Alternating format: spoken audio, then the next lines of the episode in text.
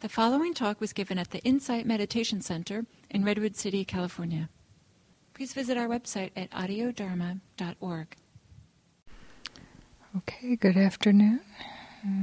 Gosh, I hate to interrupt your concentration to talk about concentration. Everybody's so nice and settled already. yeah.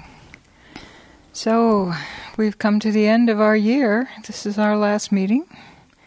And uh, we'll spend some time looking back. Uh, there is, of course, the day long retreat that I hope many of you can come to. I unfortunately won't be able to be there. Um, I knew that all along. And uh, so Liz and Bruni and Kim Allen from the Santa Cruz group will be there. And it'll be a coming together of the Santa Cruz group and the Modesto group and all the people who've been doing this program along with us this year. So it should be really great, and I hope hope you can come. But I know a lot of you can't come, so we'll try to have a kind of closure uh, sense today also. So, um, really, this last three factors of effort, mindfulness, and particularly concentration, are bring us into the meditative. Uh, part of the program, the mental cultivation, what we learn from from coming to sit and still the mind and look inside and quiet ourselves and allow something more than the usual worries to emerge. So um, it's. Uh, uh, Bruni's gonna. I'll, I'll, I'll see what Bruni has to say before I say too much more about uh, the meaning of concentration and you know the word. I'm sure Bernie will touch on the word and issues that we have with English translation and really getting a feeling for what this is about. So, so I'll let her do that. Um, does anybody have any questions or anything anything you want to bring up or ask about anything that's over the last month or anything so far? You just want to sit, I think. Since I get here, yeah.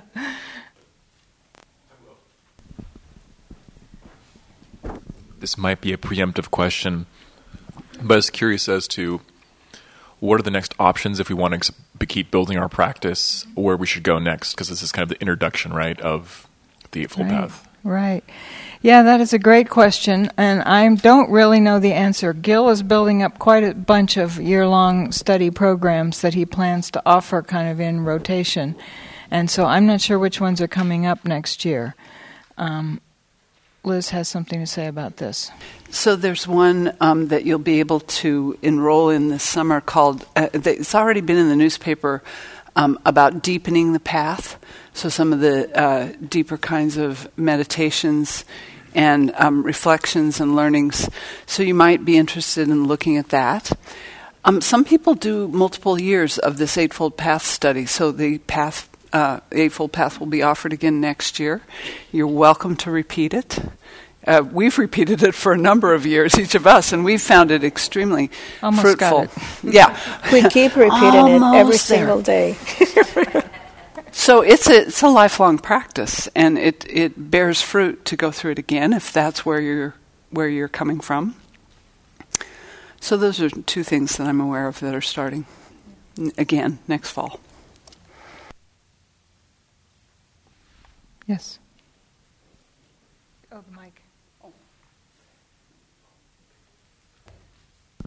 Thank Uh, this isn't a question, but maybe it's a little feedback or a story on myself um, about some of the practices um, um, that were sent to us regarding mindfulness. Uh, so, so sometimes, like one week, there was an instruction to to um, focus on a particular aspect of mindfulness that day, and then another one the next day, and so forth for the whole week. And I'm just not the kind of person who's ever going to do that. I shouldn't say ever. You know, maybe, you know, maybe with the great unfolding, um, I'll settle down enough to where I say, "Oh, yes, that's right for me." But, but um, in- instead, what I'll do is, if a um, situation comes up or a stressful time of life, you know, I I will look at two or three or four of those aspects, you know, uh, in response to that difficulty, and you know, things work out. I'm happier, and sometimes it works, but but one a day. Uh, uh, but I, I recognize that's probably a great method for many people. Just what you know. Yeah, I mean, my experience is more like yours, and I think once we're familiar with all these, with all the, all the different aspects of mindfulness, or the or the, I think part of that was also one of those instructions was for the um, factors of awakening to look at every day. So some of that that instruction would be more a way to just try to get you to think a little about and maybe have some of your first experiences of awareness of those things by making it the topic of the day. You know so people whose minds work that way could seed it in the morning like today i'm going to try to catch this one a few times and learn something about it. And then the more you're familiar with all of them they do interplay and interact the way that you're talking about so definitely right right I, oh. Oh. Did you have something to say? Uh, Yeah, go but, ahead. but good. Let's, let's see. I'm um, speaking of the seven factors of awakening, I um, c- kind of was surprised by that um, weekly reflection because it um, we didn't really cover it in the um, meeting on right mindfulness, and so it kind of was a little bit new of trying to um, see what those were. And I, I know I could read the online article and so forth, but um, it, it felt kind of like um, wasn't really broached. And so I don't know if you. And yet today's concentration, and we're going into concentration. For me, today's concentration. Yeah, I think that's true. Uh, um, we we didn't. The fourth foundation is quite a rich list of all kinds of ways to practice and to move the practice into the deeper territories, and we didn't spend much time on it. So you're right. It is kind of hard to get that cold. There, that is another thing that's being offered a lot is a whole year long course on those seven factors, and so I think that's a great thing to take next if you wanted to.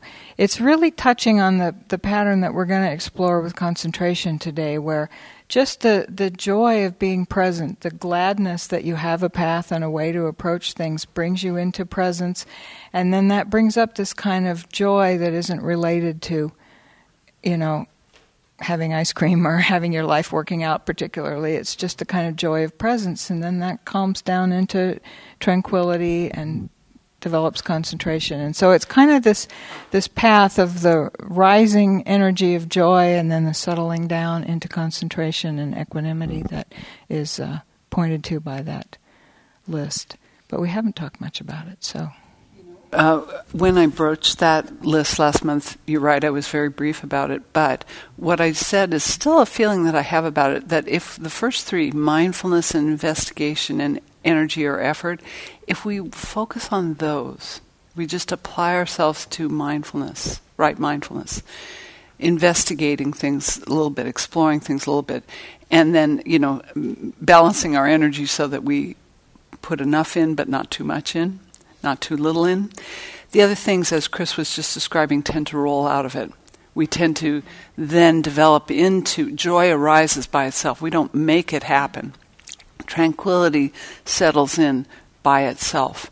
Concentration settles in not without not with no effort, but it settles in kind of of its own accord and equanimity is the fruit. So I, I sort of that may be a personal interpretation of those seven factors, but I spend most of my uh, focused effort on the first three and the others proceed. So, if that's of help.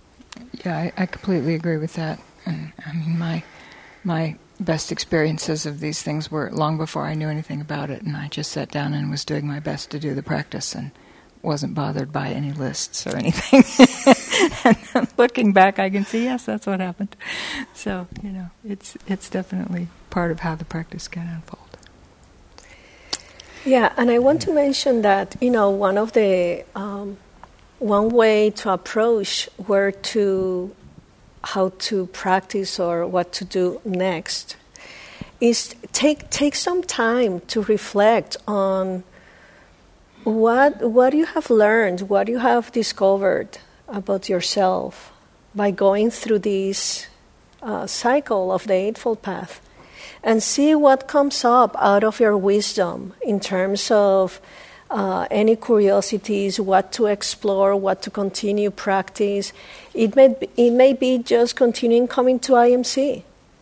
It may be continuing practicing mindfulness. It may be taking a class in another place or being here or meeting with a friend. The possibilities are infinite. so. Okay, I'll turn it over to Liz here for our sit. So we'll we'll be spending the next half hour um, meditating, and um, I want to invite you to find you know a comfortable and alert way of sitting for yourself, and to take these first few minutes of the meditation just to notice how you are right now.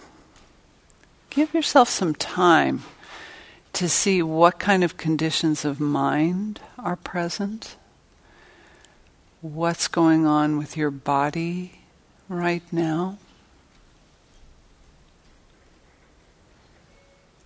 Any emotions that you're aware of?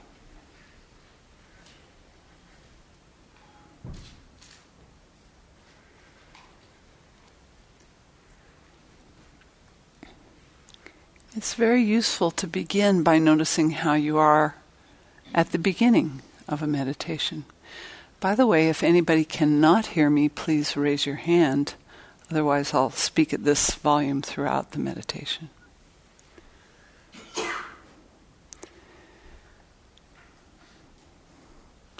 And as you notice how you are right now, extend some awareness to the fact that this is a form of caring for yourself, respecting yourself, maybe nurturing yourself a little, even maybe a feeling of reverence towards what you will discover in your own experiencing as you sit in meditation.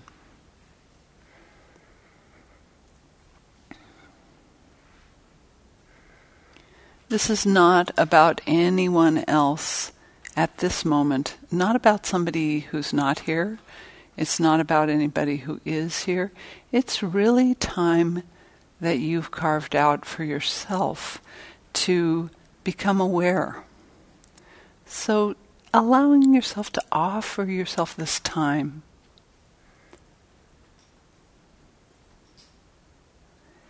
As you settle in and recognize what's happening now,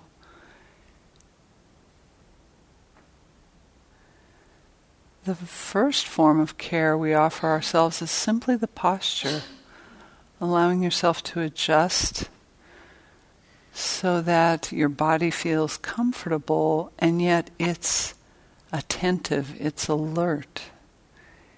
It's somehow more fully present as it arrives here. Perhaps it's really here, it's really intent on being here. Letting your posture, your chest, your spine be engaged in the noticing, the being aware of, the mindfulness.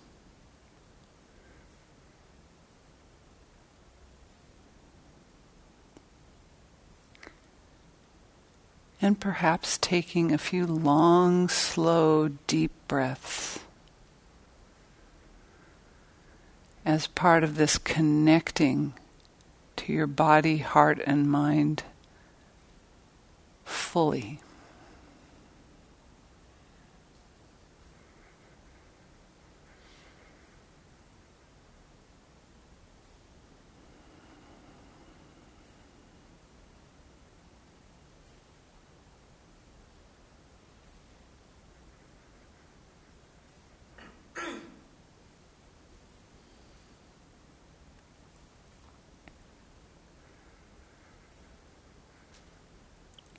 as you exhale more fully, perhaps letting go of any cares or concerns that were with you before you sat down.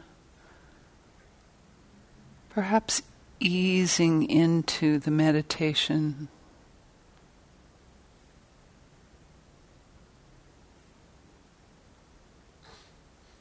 Releasing anything that can be released.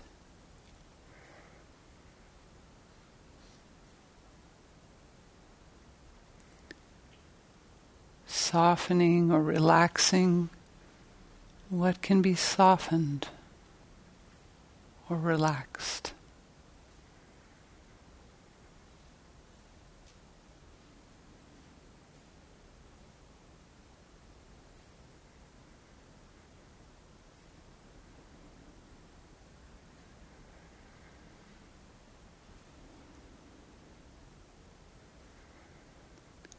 As you let your breathing return to normal, perhaps bringing your attention gradually through the body, beginning with the scalp. Letting yourself feel the scalp, feeling what's there.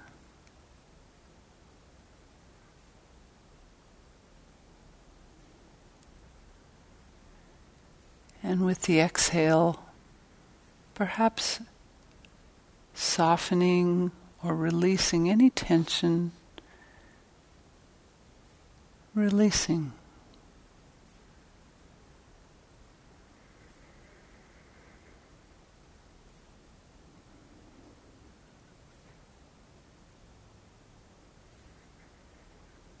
Allowing the attention to take in and feel the sensations in the face.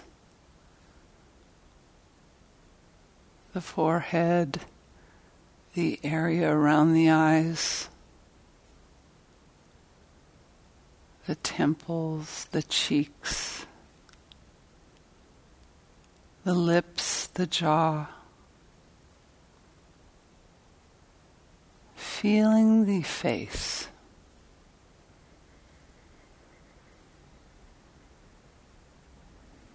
And as you exhale, allowing some softening, some relaxing.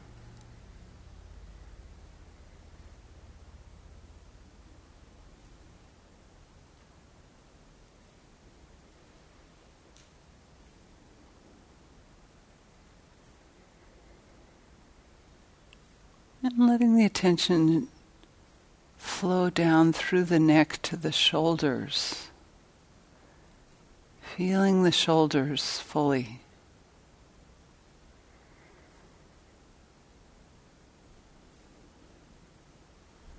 Whatever is present.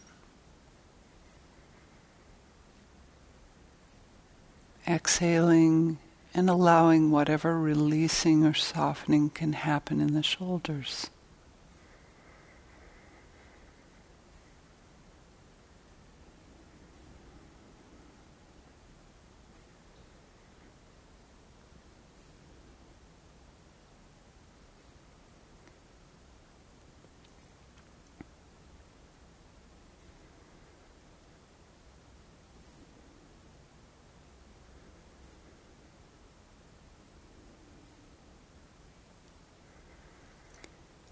Feeling the sensations in your arms and your hands.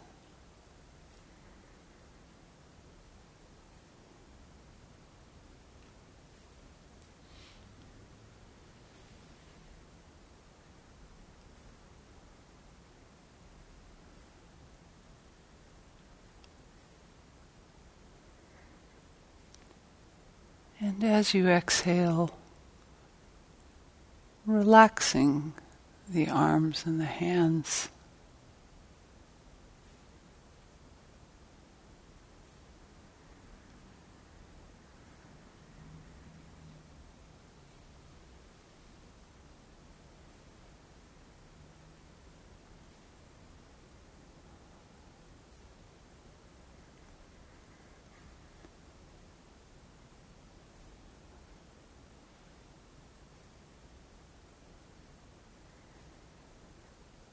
Allowing the attention to take in the feelings in the chest, in the ribs, the front of the ribs, the back of the ribs, the upper back. Feeling all of what's happening there.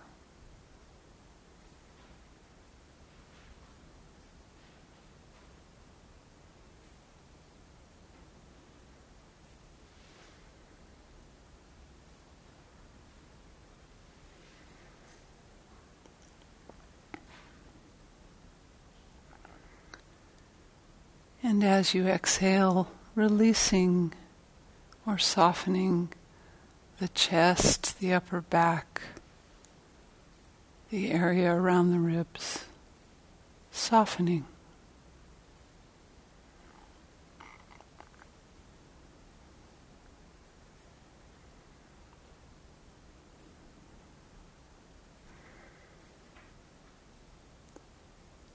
And bringing the attention to the feelings in the belly.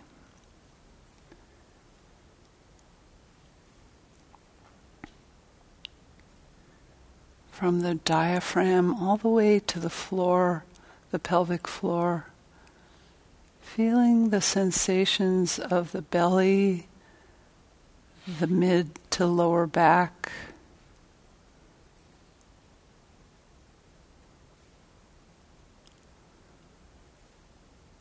And as you exhale, allowing some softening of that area, perhaps allowing the belly to relax fully and hang forward off the body.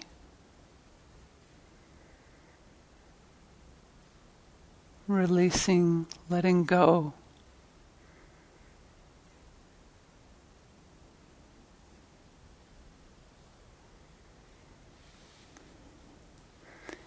And bringing the attention to the hips, the legs, and the feet.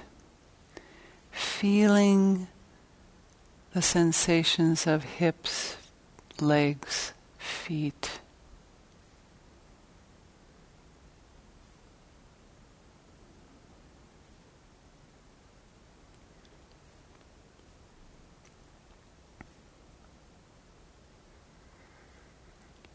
And as you exhale, releasing, softening in the hips, the legs, and the feet.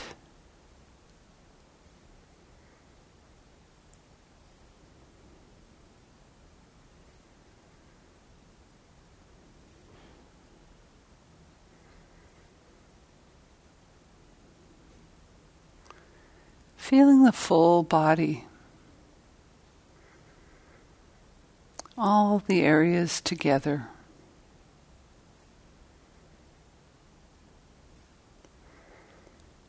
This is where you're experiencing the lived life of this moment.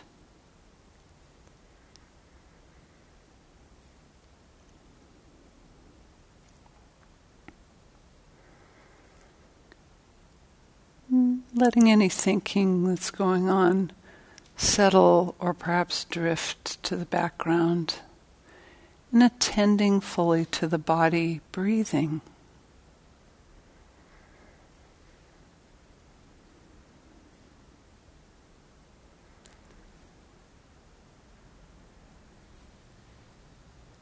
Paying attention to the breath as the vehicle for learning what is happening as you are present right here and now.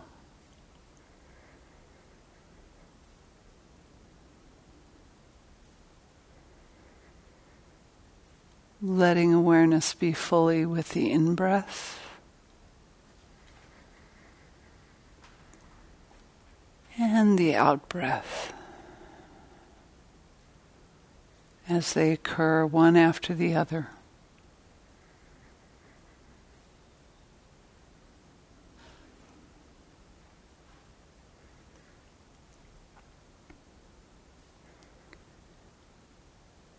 And perhaps allowing various words to help you in being present.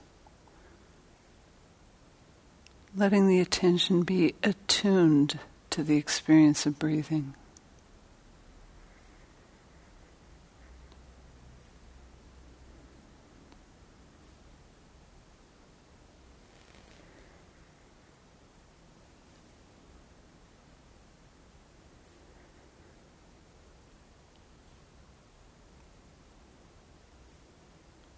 Becoming intimate with breathing.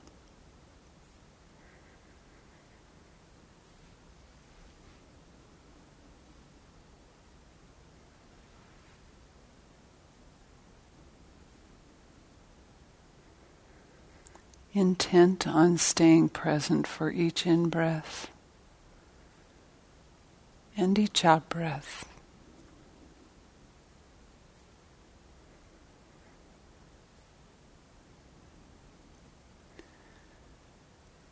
To allow yourself to trust that all you need do is to be present for the next breath.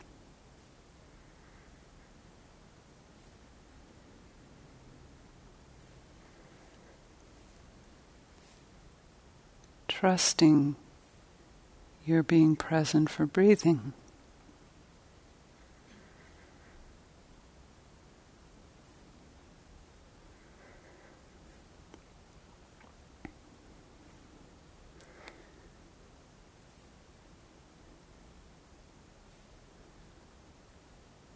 Trusting that there's some way within you of being attentive to the breathing that brings some stillness to the mind.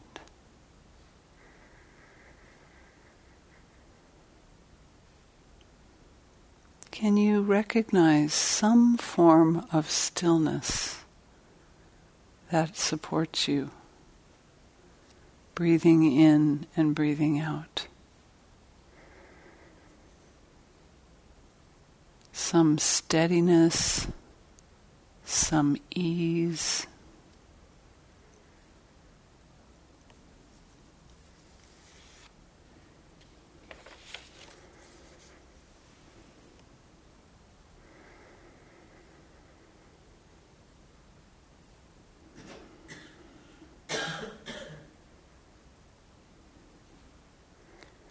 Perhaps there's a quiet way being interested in the subtle sensations.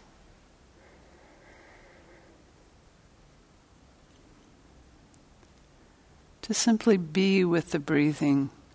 No need to control it or be looking at it, looking down at it. Maybe it's more like you're being in the ocean as slow waves of breath lift you up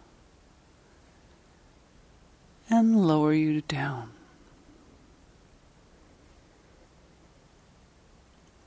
Sensations like gentle waves lifting you up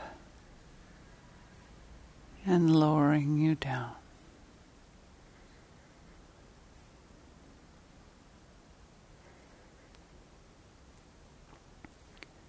Where the awareness is intimate with the sensations of breathing.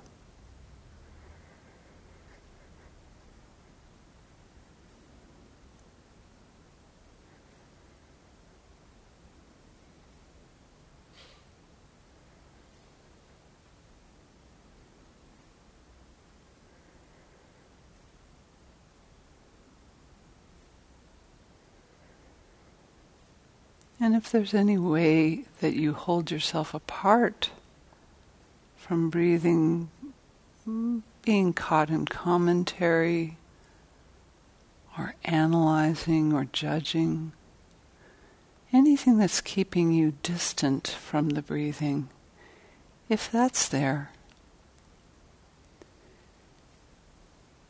maybe you can realign that so that it's helping you be interested in the breathing.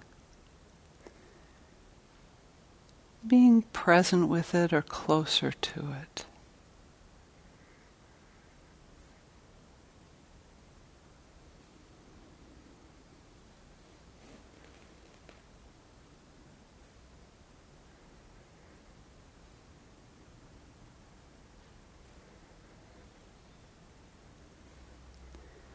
If you're not distracted by thoughts, if you're present with your breathing, either just being with it or gently investigating it, being curious. Allow yourself to feel some contentedness that you're doing it right. There are a lot of ways to be present, and whichever way you're experiencing it, if your mind is coming back again and again to the sensations of breathing or interest in the breath, if you're focused on the breathing, focused on what's happening here and now in the body, assume you're doing it right.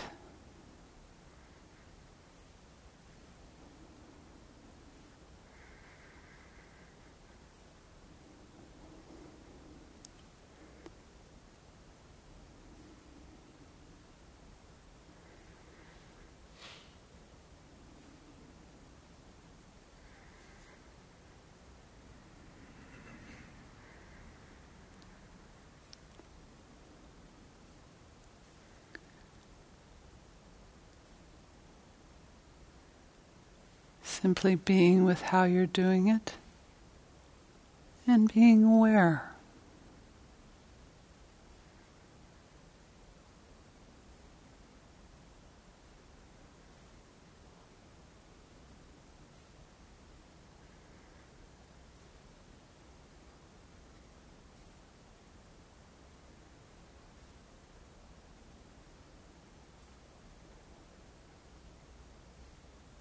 Simply allowing and coming back again and again.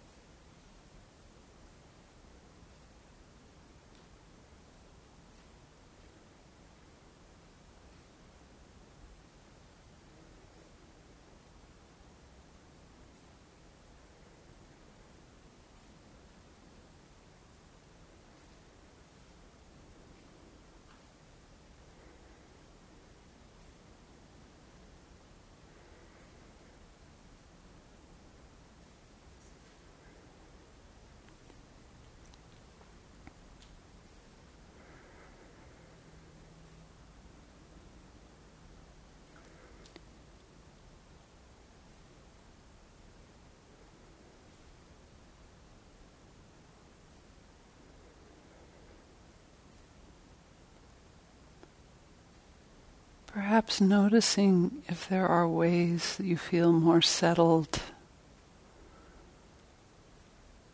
more settled in, more steady.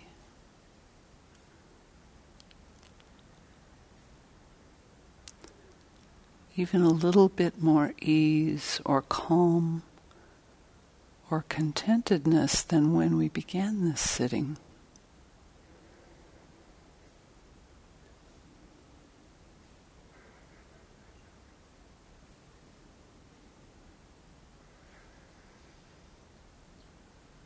Noticing however you're present.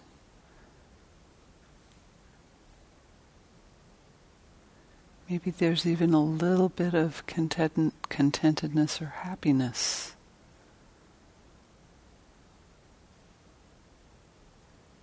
In just being here. Even if there were times you were a little bit distracted or caught in thinking. Notice if there are ways that you feel some small difference now than when you began this sitting.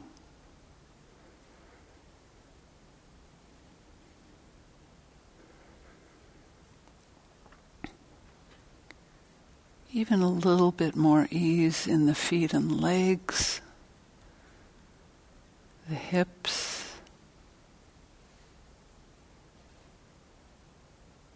the back and belly.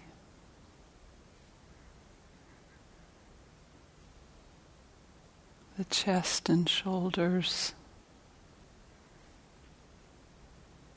the arms and hands.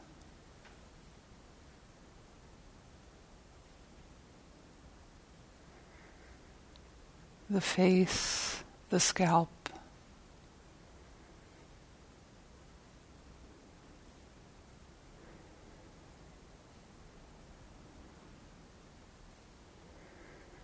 There's even a little bit more ease than when you started this meditation, in the energetic quality of your body that might feel a little bit more connected or steady. If so, take a few moments to recognize it and just recognizing what's here now.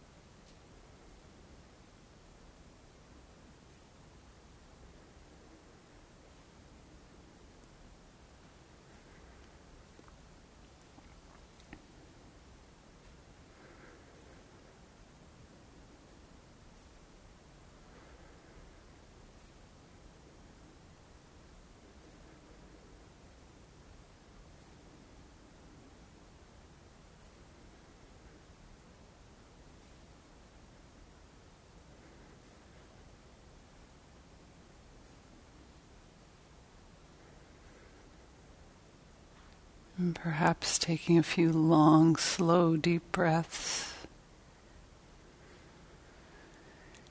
And feeling your body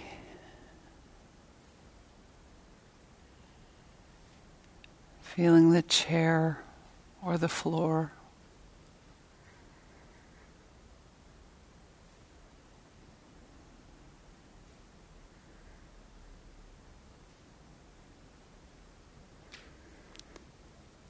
Feeling the room around you.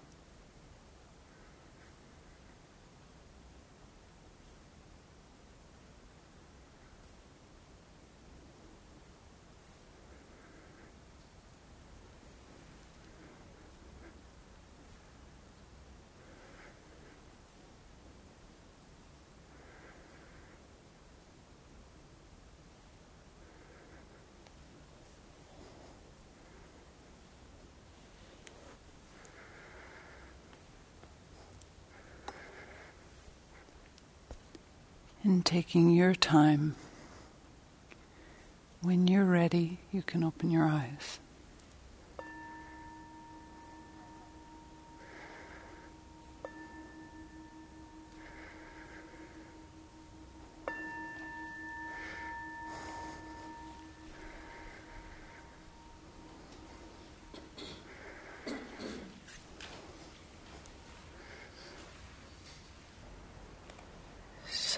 Is said several times, many times, once in a while we'll hear it from teachers that um, talks all, sometimes are given by direct experience. Um, they're given also through words. But sometimes the transmission of the teachings go, you know, come to us through that direct experience of feeling it, receiving it. And I just had a sense that with Liz's meditation, um, she just gave that kind of a talk in wise concentration uh, because they were the a kind of conditions to prepare to enter into samadhi. I will talk about the word. There was a sense of kind of a uh, subjective experience, feeling what it feels like, and kind of an expansiveness. So, um, because you know, I'm supposed to say some things, I'm going to do that, but really, all all has been said. Um, in you know, my experience right now with that meditation. But here we are, wise concentration. And I, I want to start with what Liz um, Chris mentioned about the word.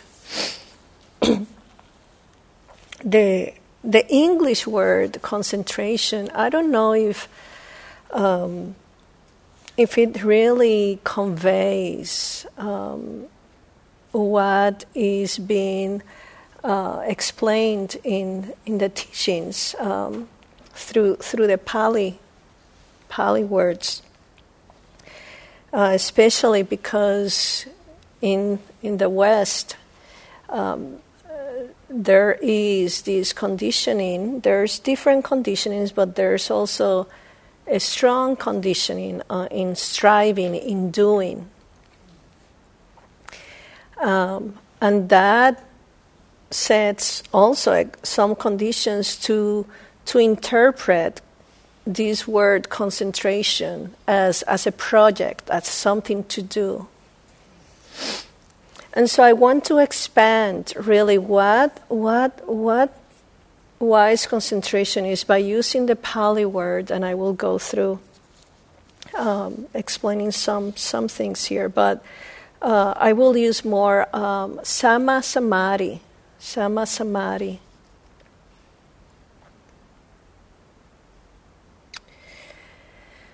And um, you know, there are different ways in which uh, different teachers have uh, said what is this sama samadhi, but more than um, something that is done and something that is achieved, is almost like a state of being that we enter into. It's a, a quality um, that we cultivate, a state of being, a state of mind. It's a subjective experience. That's what I love so much, um, Liz meditation. Samadhi has these, these um, kind of subjective way of uh, relating, conveying that uh, steadiness, settling into, connecting. All those are different ways in which people explain samadhi. Cleansing, um, bringing together, collecting, gathering, stabilizing.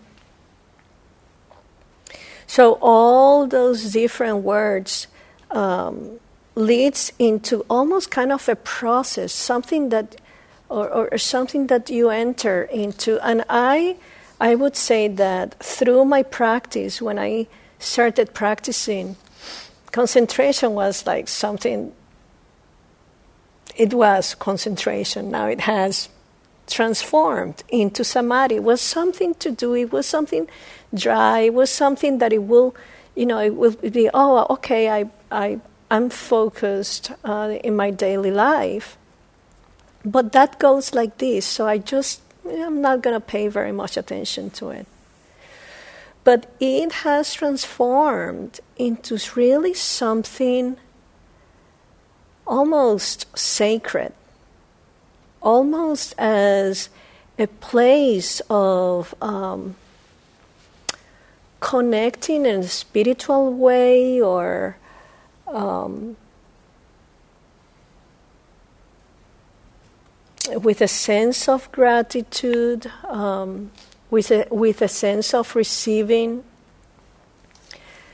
So uh, that is the flavor that it has in my mind. It almost, I, I feel touched by it. Um, that um, how uh, it's, it's fascinating to me to see how, how it has been that relationship to samadhi. So this state of being, this state that we enter into, um, has can have different stages, different levels. You know, we we we may be practicing samadhi in our daily lives and we don't even notice. But there are three main ways. There there are many ways. Let me start with that. But there, um, in my experience, there have been three ways, three main ways that I have practiced samadhi. One is what is called uh, one pointed one pointed samadhi where you take one object, you take the breath, or um, you, you, you direct the mind to place, to apply the attention and sustain the attention into the breath, into maybe the body or sounds. There's an object that is chosen. But it's not so much to investigate the object it's really more the, the gathering, the collecting to then receive what is happening subjectively in your experience of meditation. What, what, what arises, like Liz mentioned, um, or Chris, something, you know, that uh, samadhi as, as a fruit uh, of that process, of that state um, that we enter into. So um, we bring all of us, all of ourselves, you know, our uh, fully, like Liz mentioned, our emotions, um, our minds, our bodies were in harmony, were aligned, fully present here, applying and sustaining the attention we're not fragmented. It's not like uh, an exercise that we do from the mind as you know, con- like like almost like uh, control, uh, like you know, being in a control tower, like sometimes we say, or but it's more like we bring all of ourselves into that moment of practicing samadhi. And uh, that uh, that type of samadhi in the tests is called calm abiding. Shamatha, bav, uh, uh, shamatha bhavana, the development of the development of calm abiding or serenity. So the number two type of uh, also samadhi that we can practice also that we practice uh, here in, in IMC is, um, is the, the, the practice where we are aware of what comes into the field of awareness, but there's no preference of object. Every, you know, there's objects that come and we see them, we see the arising and passing of the object. And so there's a continuity that, that happens by us being aware, you know, by, by being with a continuity of awareness, by coming back here fully present, we see that objects pass, come and pass, come and pass, arise and passes. And as we develop samadhi, you know, we may go deeper, deeper, deeper, deeper into seeing that arising and passing. There also different le- uh, levels that we call levels of absorption uh, in samadhi that then there are other states that are developed and, and other insights that happen when we recognize that samadhi is also uh, present with mindfulness. You know, like we are practicing mindfulness and samadhi together which is another way to do it. So, the third one, um, oh, I'm sorry, and that one is called Vipassana Bhavana. So, we have Shamatha Bhavana, Vipassana Bhavana, and then we also have what um, uh, we call the, the divine abodes, or uh, we start with metta, loving kindness, practicing loving kindness. And that's how I started my practice. Was, you know, being mindful, mindfulness in daily life. But metta was the focus for many years. So with metta, with loving kindness, we develop is a purification practice, which is another way in which samadhi is described.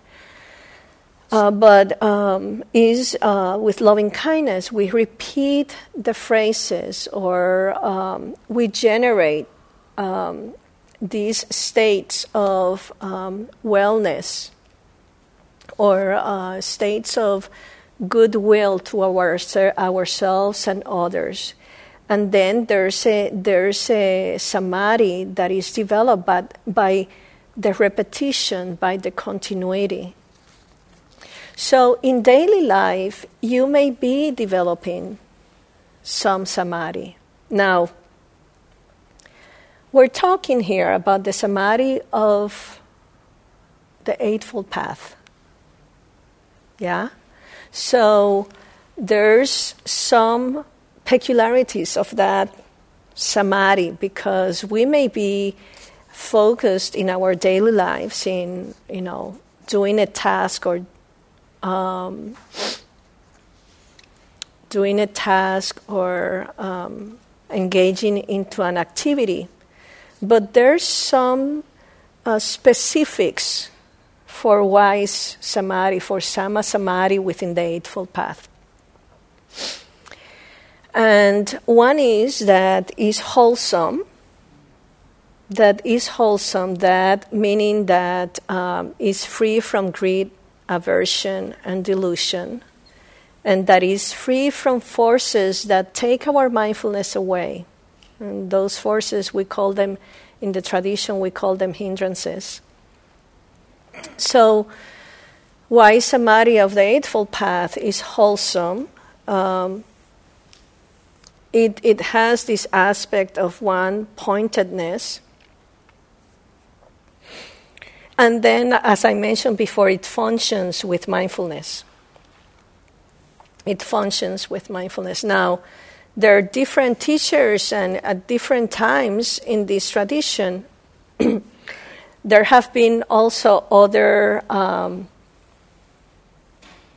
ways in which samadhi has been said that you know you can has been said, or different approaches besides the three that I just gave you the samatha, the vipassana, and the loving kindness.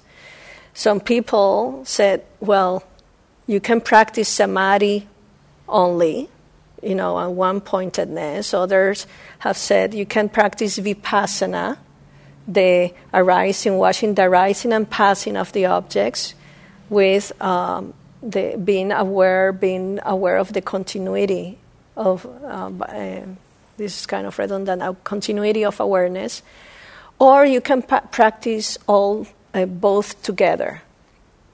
So, this is to say, there are many different ways in which samadhi is experienced and is being taught.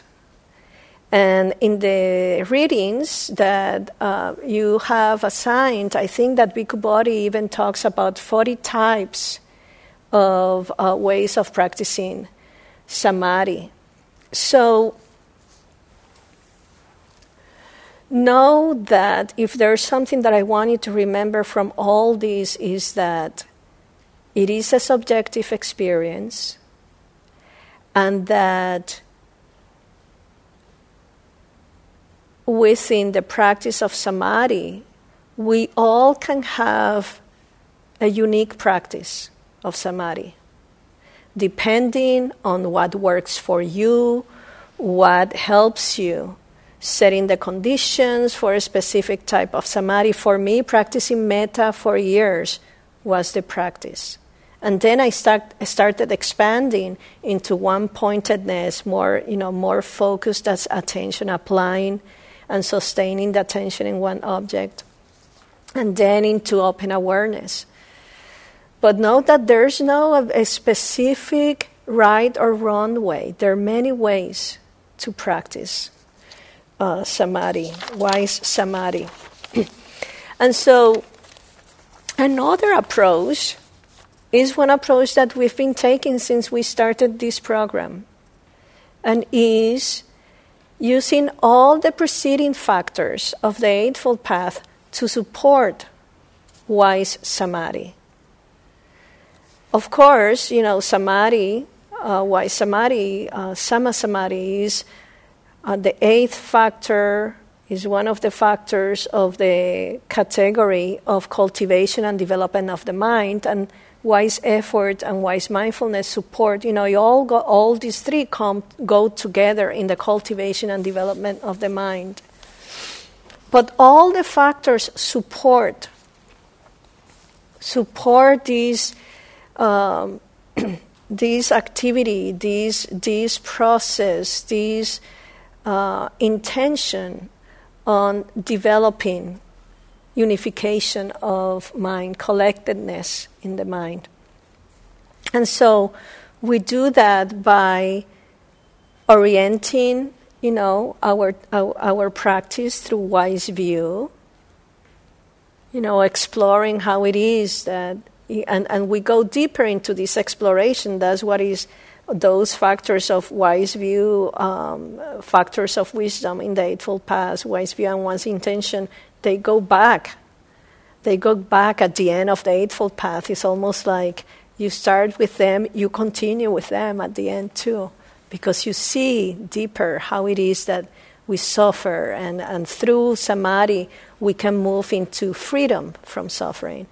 But uh, this approach of going through the Eightfold Path, using wise view, wise intention, within wise intention, developing loving kindness, developing compassion, developing, practicing letting go, shedding, shedding, shedding, which as we go deeper with samadhi is one of the fruits that we get. It just um,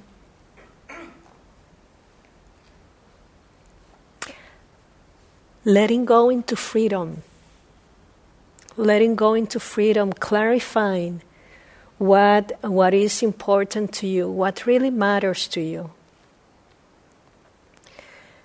Your interest shifts, starts shifting into what, what brings you ease, that ease that Liz talked about, that peace, uh, that uh, steadiness, collectedness, but in a way that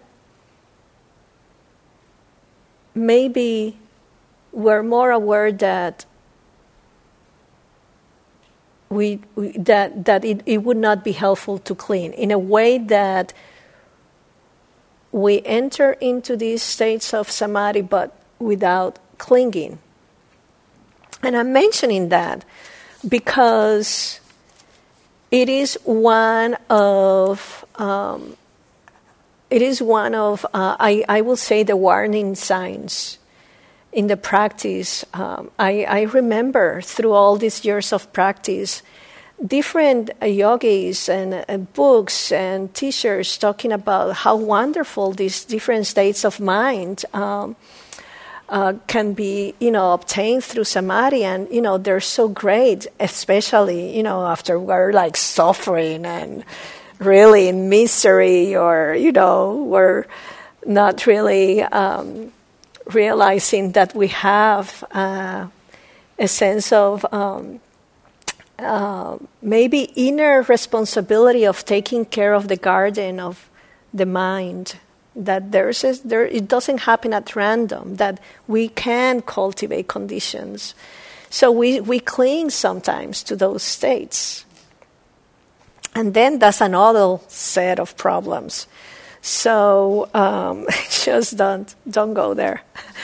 If you you know the, i mean we all go through it so but just you know just warning you.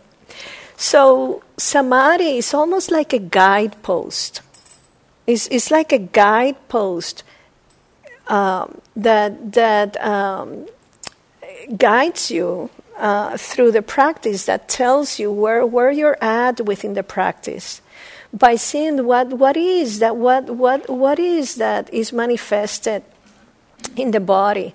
As we go deeper again, we may experience serenity, and then there may be joy, and there may be, uh, sometimes we call that joy rapture.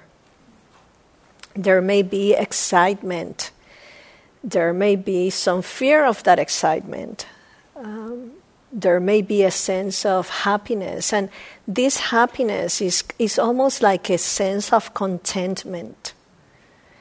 It's like, um, I just love this image of, um, in the tradition, there is, happiness sometimes is explained as when you're really thirsty and you're in the desert and you get to that oasis of water and you and you taste the water that you know when you're really thirsty and you taste the water like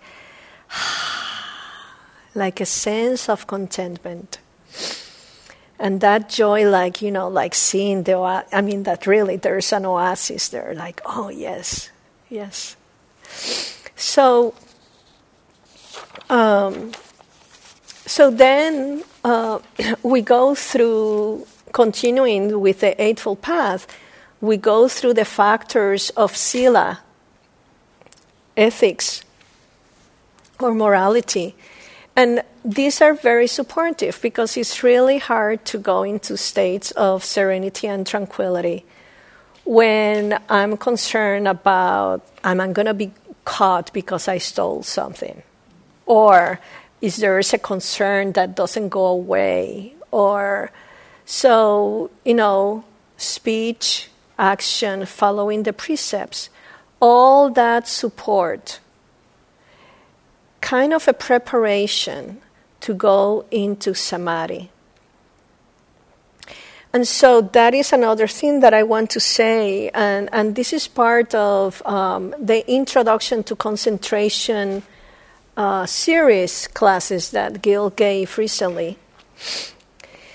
There is an aspect of preparing, and this has taken some time this has taken me some time to learn. There is a kind of a preparatory stage to go into samadhi. I mean, consciously. You know, we practice the Eightfold Path, but also, you know, it's like sometimes I'm like, okay, I have a lot of things to do. Let me just finish this so I can sit. And so it's like coming with all this momentum of the day and and all these concerns and i'm sitting and i'm still thinking okay yes i call that person later. Or you know i'm sitting i'm sensing physical sensations but you know there's a lot going on in the mind. So prepare prepare yourself when you you sit in the cushion or when you practice. You can start if you're practicing mindfulness at the beginning you know and there are different ways to do this prepare your space, the place where you're going to sit, and you can practice some metta as a way of, you know, preparing. You can do some chanting. You can clear the space, prepare yourself. And like Liz was saying, you know, that interest and that intention of, I came here, I'm practicing, I have this intention.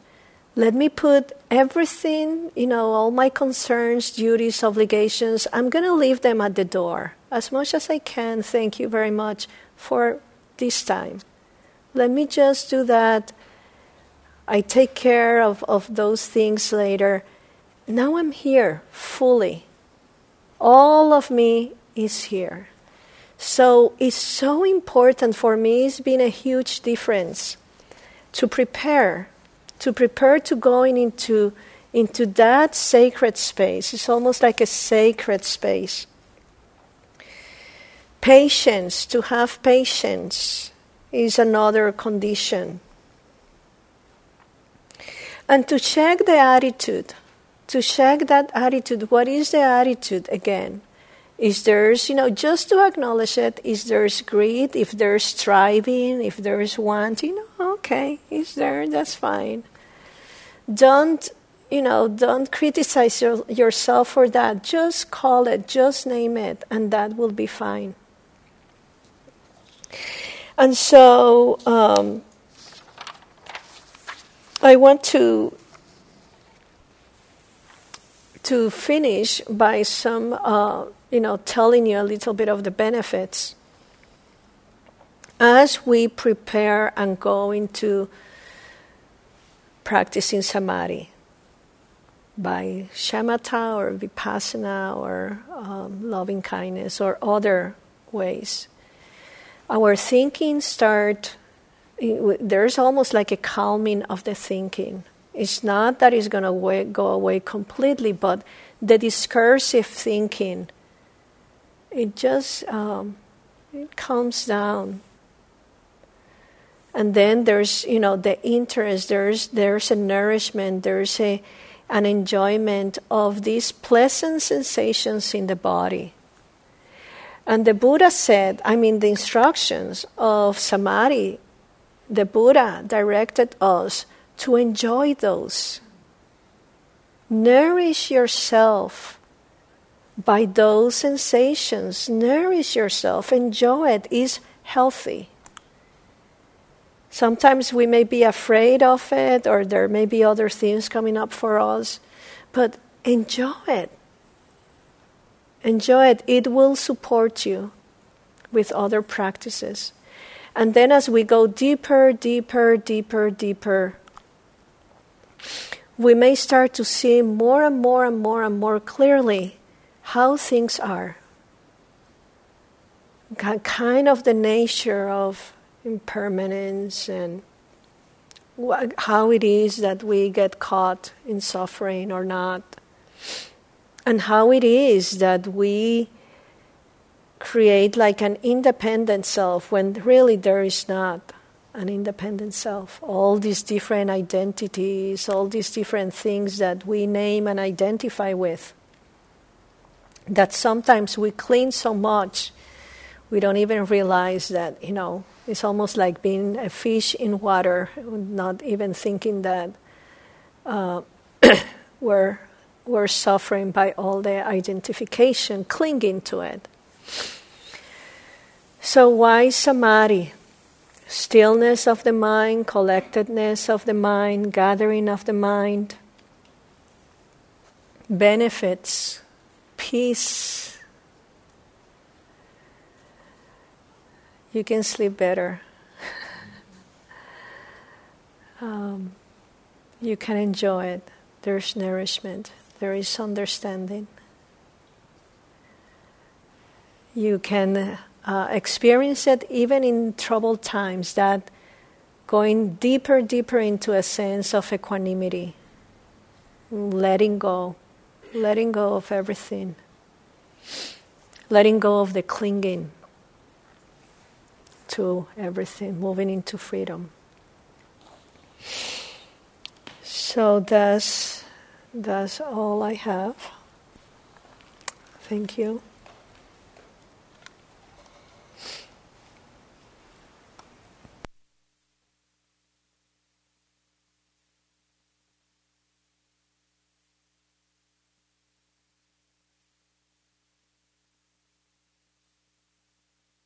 So now we're going to go into our breakout session. Yay! This is the nourishment and uh, cultivation of community here. So we're going to have uh, groups of four. And so, what about if uh, you find three more people and get into a group? And once you're in groups, I will give you the um, questions to uh, reflect on, and I will tell you how it is that we're going to do it. So go ahead and form groups of four.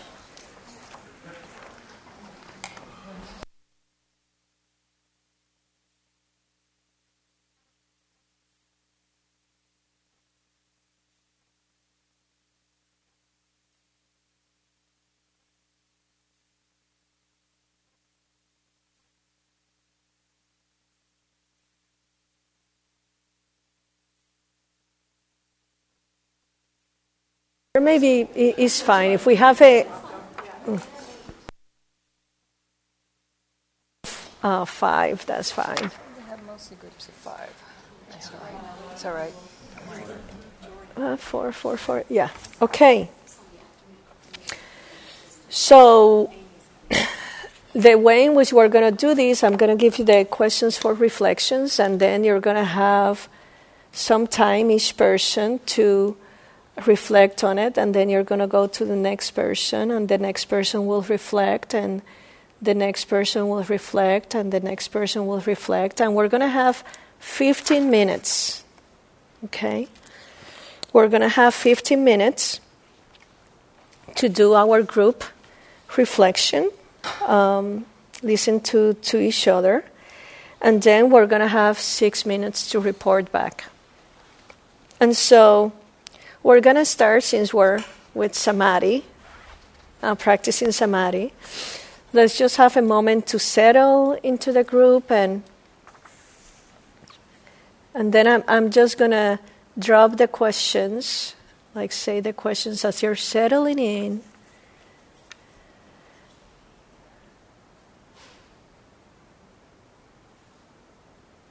Taking two or three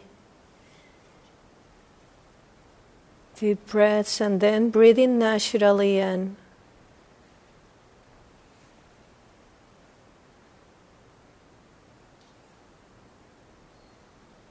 just going back to the breath, or if not,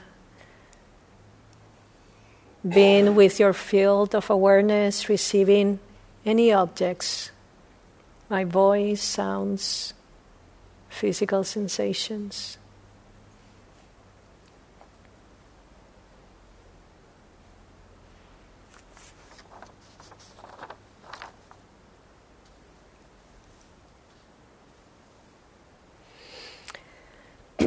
And so the first question is What is your relationship to happiness and joy?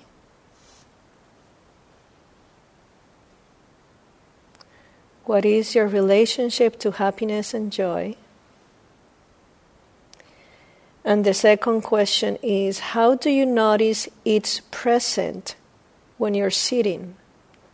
How do you notice that happiness or joy or I will even include, you know, any other um, states of, you know, tranquility or calm or how do you know that is present when you're sitting? Take a moment to receive the sound of my words.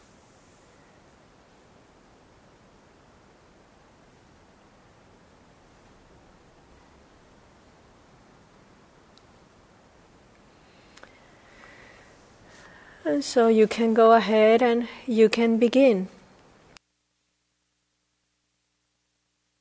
So it's time to close. Uh, so if you can finish and thank your group and come back to to the bigger group, okay?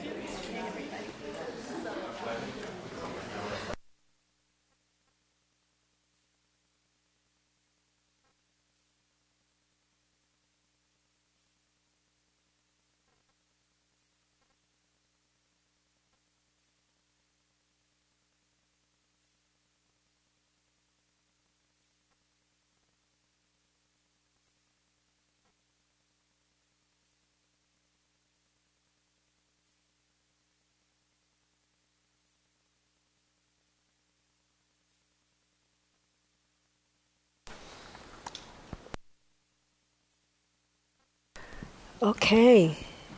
Um, are we recording this? Yeah. Oh. Oh, okay. So, what did you learn? Anything you want to to share for the benefit of all? We're supporting each other here as we share our experiences and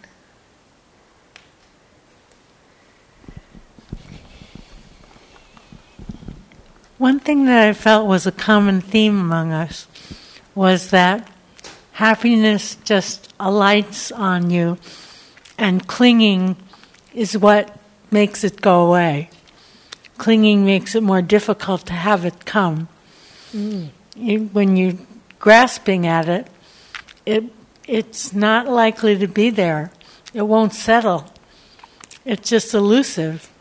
Mm. And so that seemed to be a common thread amongst us. Thank Mm. you. Thank you.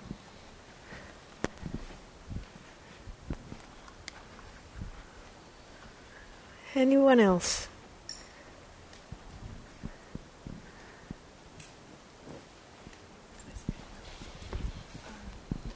So, another common theme for our group was that during meditation, we don't really experience happiness and joy in the way that you might think so much. It's more sort of a calming, peaceful feeling, but we couldn't really define it as happiness and joy, except maybe a little bit around metta sometimes. So, Mm-hmm. Thank you.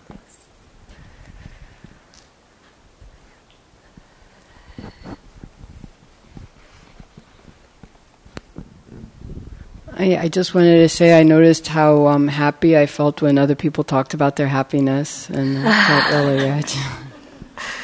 It's great, Mudita. Thank you.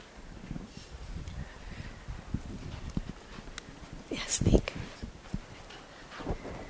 And with that, I mean, uh, I, I agree with what um, uh, my my group members have said, and also uh, I kind of uh, maybe half discovered in myself in my own chair that you know um, happiness or tranquility or joy is just uh, it's it's more readily available the, the the the more peace or the more internal calm that I've allowed myself to have. Mm.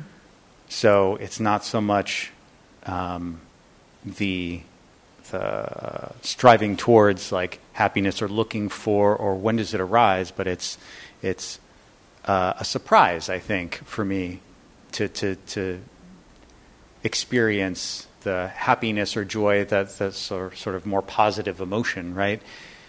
Out of a sense of just calm, I'm cool, you know, Mm. that that kind of thing. So.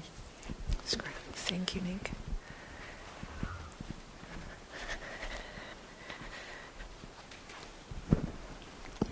So what I um, experienced and our and our, whole group experienced was the sense of uh, joy being with each other, and joy sharing common joys, and and but but we didn't talk about the opposite of joy.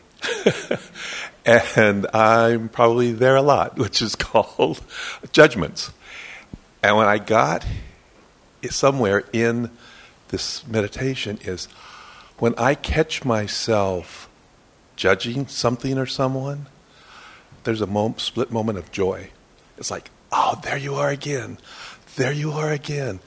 Hallelujah. You can let go and you can be free. And so uh, I got that out of, out of the group. And then I thought, well, when I get on the freeway going home t- tonight, when I that person cuts me off, or there's not a lot of joy and happiness in that. But maybe I can just go, aha. maybe there is, ah, yeah, that person is suffering, and I will send them joy, and just do that. So that's what I got out of this. Thank you.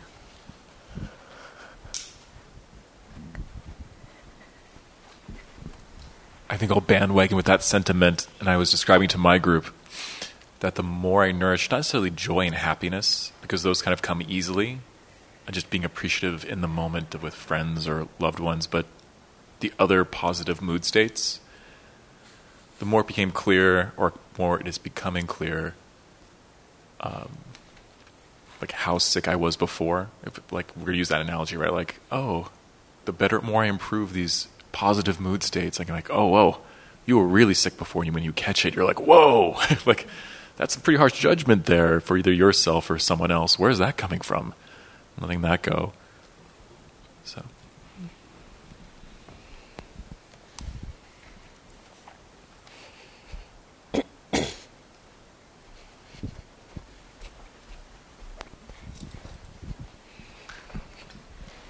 There was some discussion in our group about how that even seeking either ease or healing within the body, or even simply turning up the corners of your uh, mouth and smiling, that in some ways that those conscious efforts of the body or um, attention to the body uh, changes the things that are in your mind.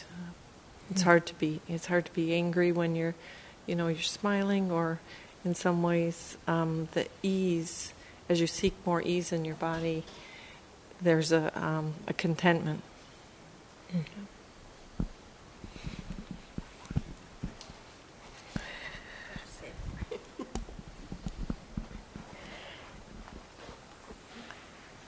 I feel happy and I notice that, but joy is not, I don't I don't know, I don't really recognize joy as much. Yeah. Okay. Okay.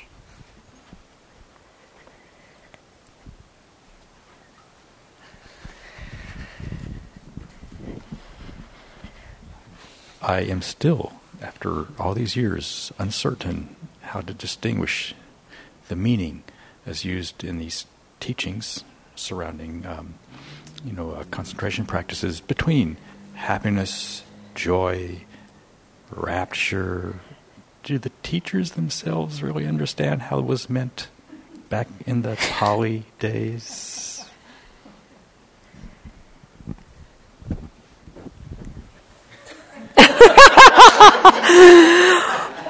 Back in the Pali days, definitely not. now, maybe. from experience.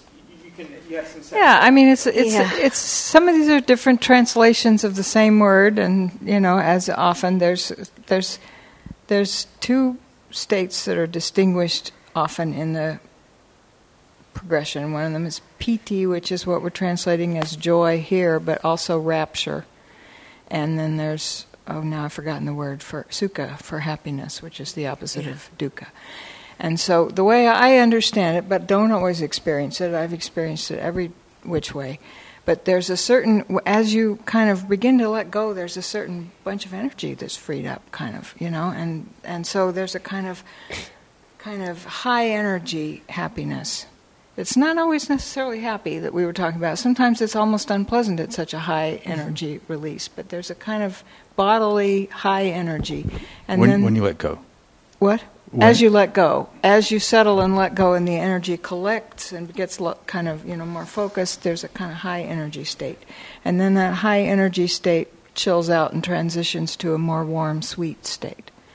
And so, as I understand it, those the more sweeter, warmer kind of state is what's called sukha, and the more high energy kind mm-hmm. of rush, little bit of a quality to it is called piti. But then there's umpteen degrees in between and back and forth and round and round and slightly and a lot and all kinds of different things. So that's my understanding of the two classical words.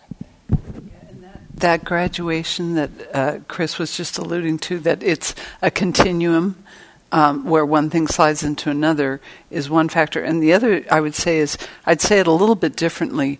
Rather than as you let go, I'd say, from my experience, as letting go happens.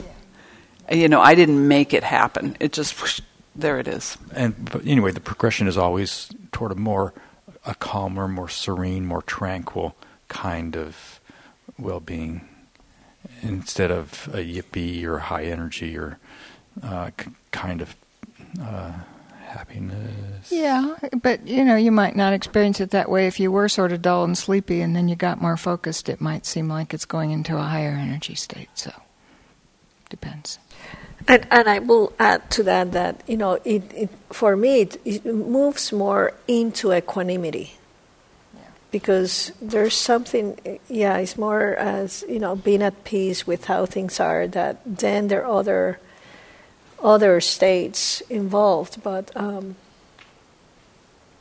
yeah more into into an equanimous mind deep deep equanimity Yes. And just back to what your group said, the more you try to cling to this and understand it and make it happen, the more. Oh yeah, you No. don't. You can't. You, you can't grasp you know. happiness. Anyway, right, right. But if you, would, the butterfly might land on. But this is what the words are traditionally meaning. Just a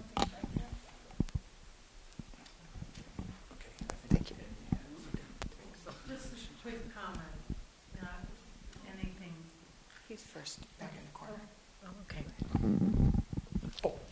It was my understanding from what you just uh, said.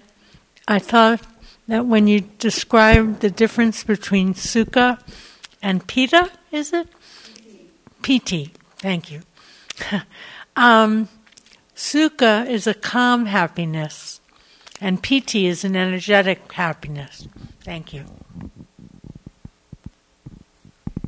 There's, um, for some of you that have uh, Bhante Gunaratana's book, he offers different images or analogies in terms of how to describe joy and happiness and other other states. Um, it, it may help. I was just going to bring that up because you mentioned the analogy of the oasis, and he uses that one. And he says, when you see the oasis in the dif- in the distance and you get all excited, that's joy, and you go for it. And then you take a drink of water and you say, ah, and that's happiness. So, what you guys were saying. I actually don't know if I have a comment anymore. Yep. Thanks.